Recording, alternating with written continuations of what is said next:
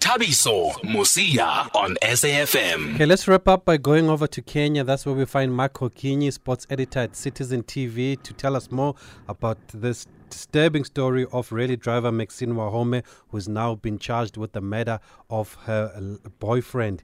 Um, Mike, thanks for speaking to us in South Africa again. Like I said, it's a disturbing story. What is the status of the case right now? Thabiso unjani? Ah, siyaphila wena. Sharp sharp. ah. Sharp. Where is this matter now? Okay, the matter is in uh, court. Actually, the case came up for mention yesterday. She was officially charged with the murder of uh, her boyfriend. And as we speak, she's behind bars. She's in remand prison because um, uh, the bail application will be had in uh, three days' time.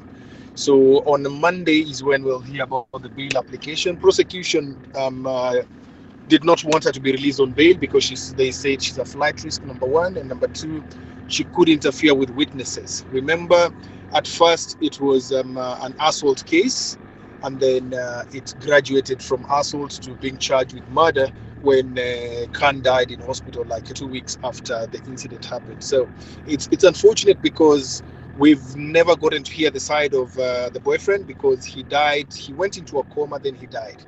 So nobody knows the side of his story, and that is where the case becomes complicated because it's um, uh, the prosecution, the prosecutor's word against um, uh, Maxine's defense, and uh, the late boyfriend's family um, uh, pressed charges of assault first. Then now they are pushing for murder to be the charge for Maxine, which was done yesterday.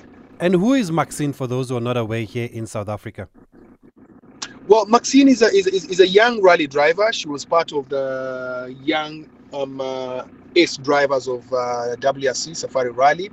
The, uh, the, it's a program that um, uh, seeks to promote young rally drivers to reach the heights of being um, uh, WRC driver. So there are four in that program, and Maxine was the only female driver in there, and she did well because she won the N3 um, uh, category of the Safari Rally last year and she was promising because there was a lot in store. For those who don't know the relationship between her and Khan, Khan was a boyfriend and also the manager and the trainer in terms of uh, her rally career. She owes everything else that she has in terms of rally to the late boyfriend because even the car that she was using before she got into M Sport uh, rally team was the one provided by Khan. He used to give her everything training and uh, financials and everything else. So that is who Maxine is. She, she she's really big in Kenya in terms of a rally driver because she's won many awards here.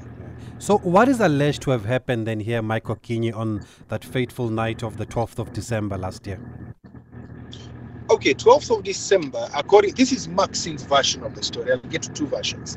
The version of Maxine is that um, uh, she went out with her friends for um, uh, uh, there, was, there was an event the previous night on the 11th night, and this was the event for um, uh, screening of uh, a certain um, uh, product that was being launched in the market.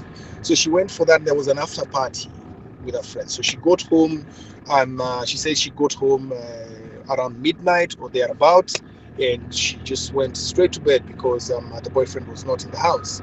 Only for her to be woken up early in the morning by the boyfriend. Says the boyfriend came in early in the morning, and that's where the fight started because he told her you were out late last night without telling me, so I had to go out.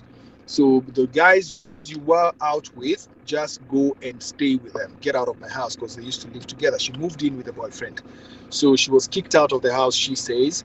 And uh, in that commotion, because she says he became violent, she went to the balcony and locked herself in the balcony. So the balcony has a glass door. And uh, according to her, the boyfriend tried to break the door and kicked that door open. That's how he sustained a very nasty cut on the ankle. And um, he was bleeding. So when he was bleeding and he went out to look for help, she says that's when she escaped. She left um, she called her mother to come for her, and the mom came for her. So by the time the mom got there, she says um, uh, the boyfriend was not there. He was not anywhere out of the house. So she was told that he was badly hurt and was taken to hospital. That's her version of the story.